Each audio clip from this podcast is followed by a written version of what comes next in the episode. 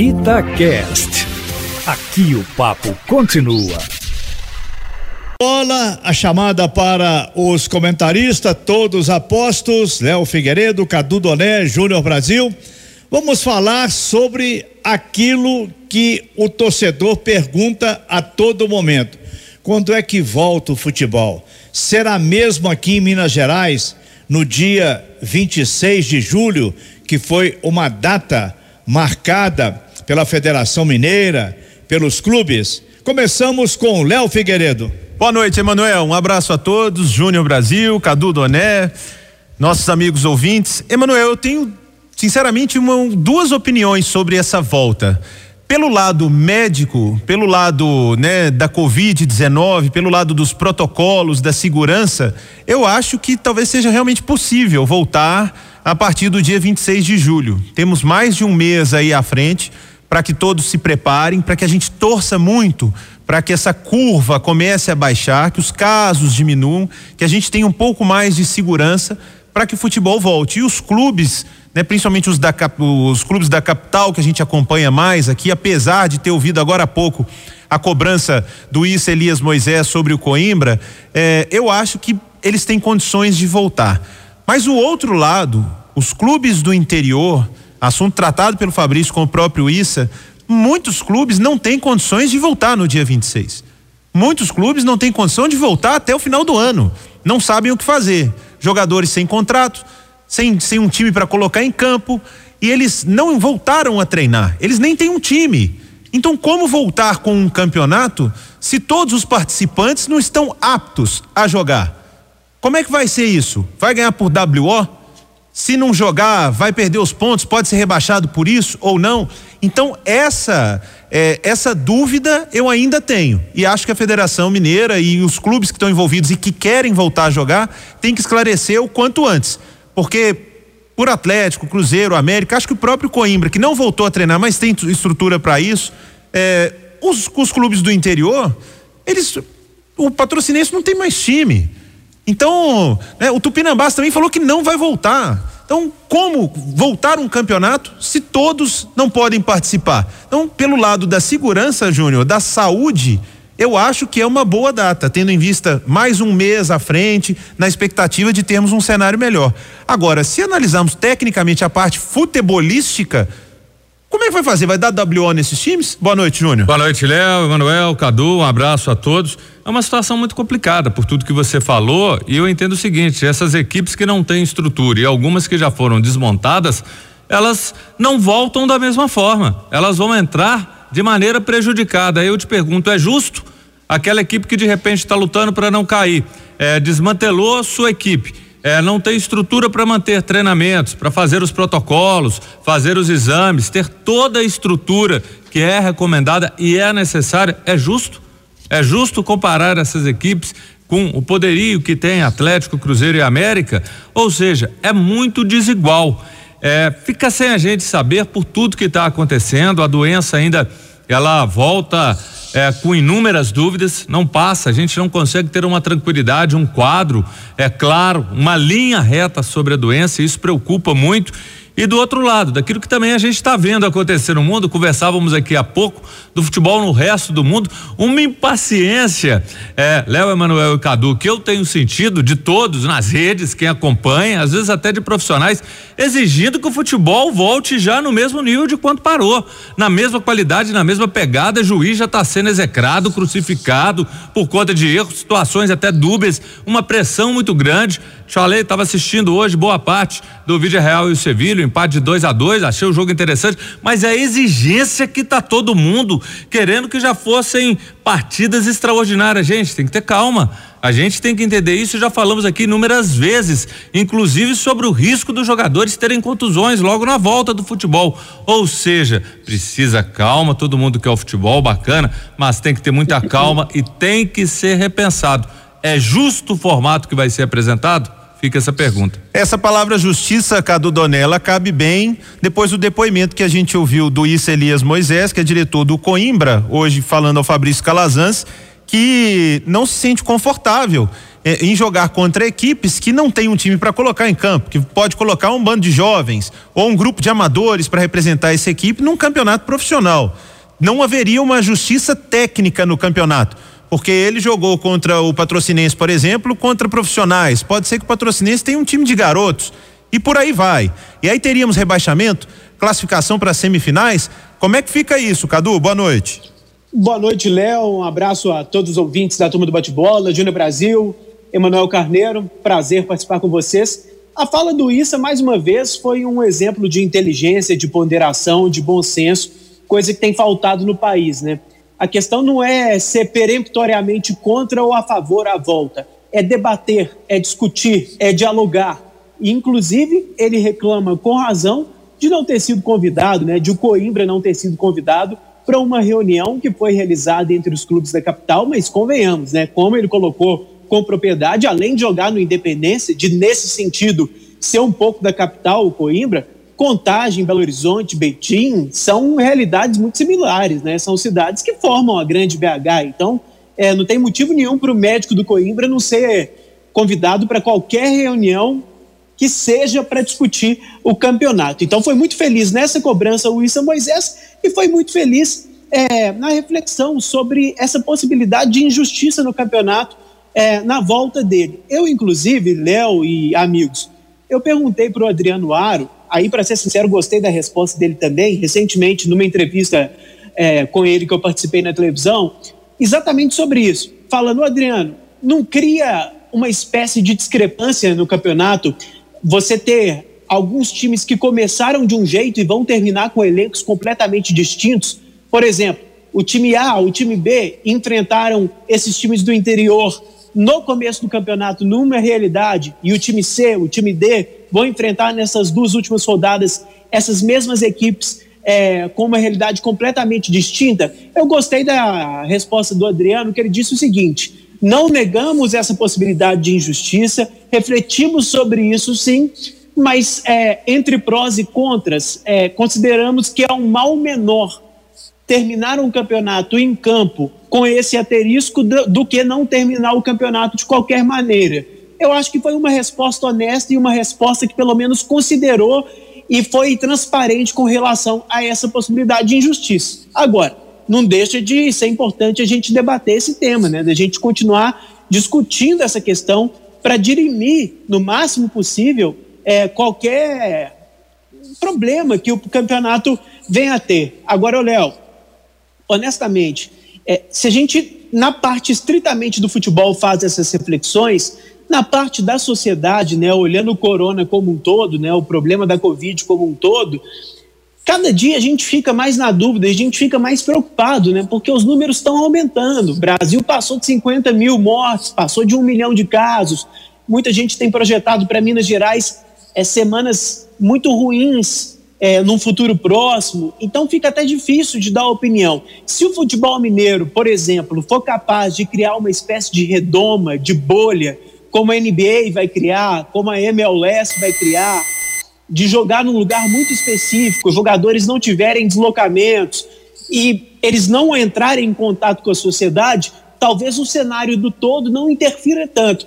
Eu só acho difícil que a gente consiga transportar essa realidade da N B A e da M L S para o futebol mineiro, Léo. Um isolamento tão grande, fazer do futebol uma bolha. Acho que aqui a gente vai continuar fazendo... enxergando o futebol como parte da sociedade. E na sociedade, o coronavírus no Brasil segue mais implacável do que nunca, infelizmente. Verdade, Cadu. Emanuel, eu, e complementando o que disse o Cadu agora, acho que essa possibilidade que a federação trabalha de termos todos os clubes em uma cidade, mas como se fosse uma bolha, exemplo que o Cadu citou da N B A, é uma estrutura muito cara. Quem pagaria por isso? Seriam os próprios clubes? Seria a federação? Seria a C B F? Porque se os clubes não têm jogadores com contrato, não tem nem time para colocar em campo, eles vão pagar uma estrutura para terminar o campeonato? Não é tão simples retomar as atividades, Emanuel. É muito difícil a situação que estamos vivendo. E não vamos ficar restritos apenas à realidade do futebol. Todas as áreas de comércio, de indústria, os negócios no Brasil, as pessoas, estão sendo afetadas, estão diminuindo receitas, as escolas permanecem fechadas. Há uma dificuldade muito grande e tem que haver também uma compreensão por parte dos clubes de que não se pode liberar a atividade esportiva, abrir estádios, porque para abrir um estádio você tem que ter pelo menos umas cem, cento e cinquenta pessoas. Se for jogo médio, se for jogo mais importante, aí isso passa para duzentas, trezentas pessoas. A segurança, a polícia, as autoridades, tudo isso coloca uma posição de muita precaução das autoridades para que seja autorizada a volta de futebol. Nós estamos vendo a realidade aí do Rio de Janeiro. O prefeito não quer o jogo, os clubes marcam o jogo e aí o governador vem e dá uma outra opinião, a Federação do Rio de Janeiro quer o reinício do, do campeonato, a C B F tem outra opinião, os médicos também não estão querendo admitir que há segurança para jogadores, para autoridades. Estamos vivendo uma pandemia, não apenas na área médica, mas também nas decisões que precisam ser tomadas. Existe uma frase que é repetida aí e merece, hoje mais uma vez, muita calma nesse momento. O futebol, eu penso, pode esperar um pouquinho mais e voltar com mais tranquilidade, mais blindado do coronavírus. São seis horas quarenta e oito minutos, nós estamos com a turma do bate-bola e o Léo Figueiredo também já tocou nesse assunto, o Júnior Brasil. A volta do futebol na Europa está decepcionando pela qualidade do espetáculo. Isso está acontecendo na Espanha, com o Real Madrid, com o Barcelona, no futebol inglês.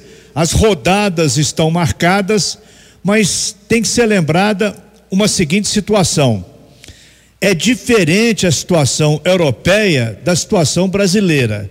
Na Europa, neste mês de maio que terminou e nesse mês de junho que está caminhando para o final, é o mês ou meses que são marcados para o final da temporada. Os jogadores estavam no auge da preparação física. No Brasil, as temporadas estavam começando com o campeonato regional. O forte do futebol brasileiro ainda não havia começado. Por isso é que talvez o Brasil leve uma vantagem no caso da preparação e os europeus pararam, aceleraram ou deram marcha ré no futebol, justamente no momento mais importante das decisões dos campeonatos nacionais. Mas cada um vê o futebol de uma maneira. Eu penso o seguinte: é injusto cobrar dos clubes europeus, com toda a estrutura que eles têm, que eles apresentem o futebol de alto nível que estava sendo jogado antes da pandemia. Fale mais, Del Figueiredo. Eu concordo com você, Manuel. E estendo, o Júnior Brasil também falou um pouco sobre isso, dessa cobrança. Agora, Júnior, imagina, se com a qualidade do futebol da Europa já se tem uma cobrança de que o nível técnico não voltou do mesmo jeito, no futebol brasileiro, apesar do Emanuel ter levantado um bom ponto, a gente estava no início da temporada. Os jogadores interromperam um processo ali, mas diferentemente da Europa, que eles estavam na reta final, aqui os caras estavam começando. Mas em nível técnico, se na Europa estão cobrando um nível melhor da volta da pandemia, como é que vai ser o nosso? E aí tem um detalhe aqui, no nosso quintal, aqui em Belo Horizonte, o América tem uma situação, num certo sentido, é um pouco mais tranquila, porque não passou por uma mudança brusca.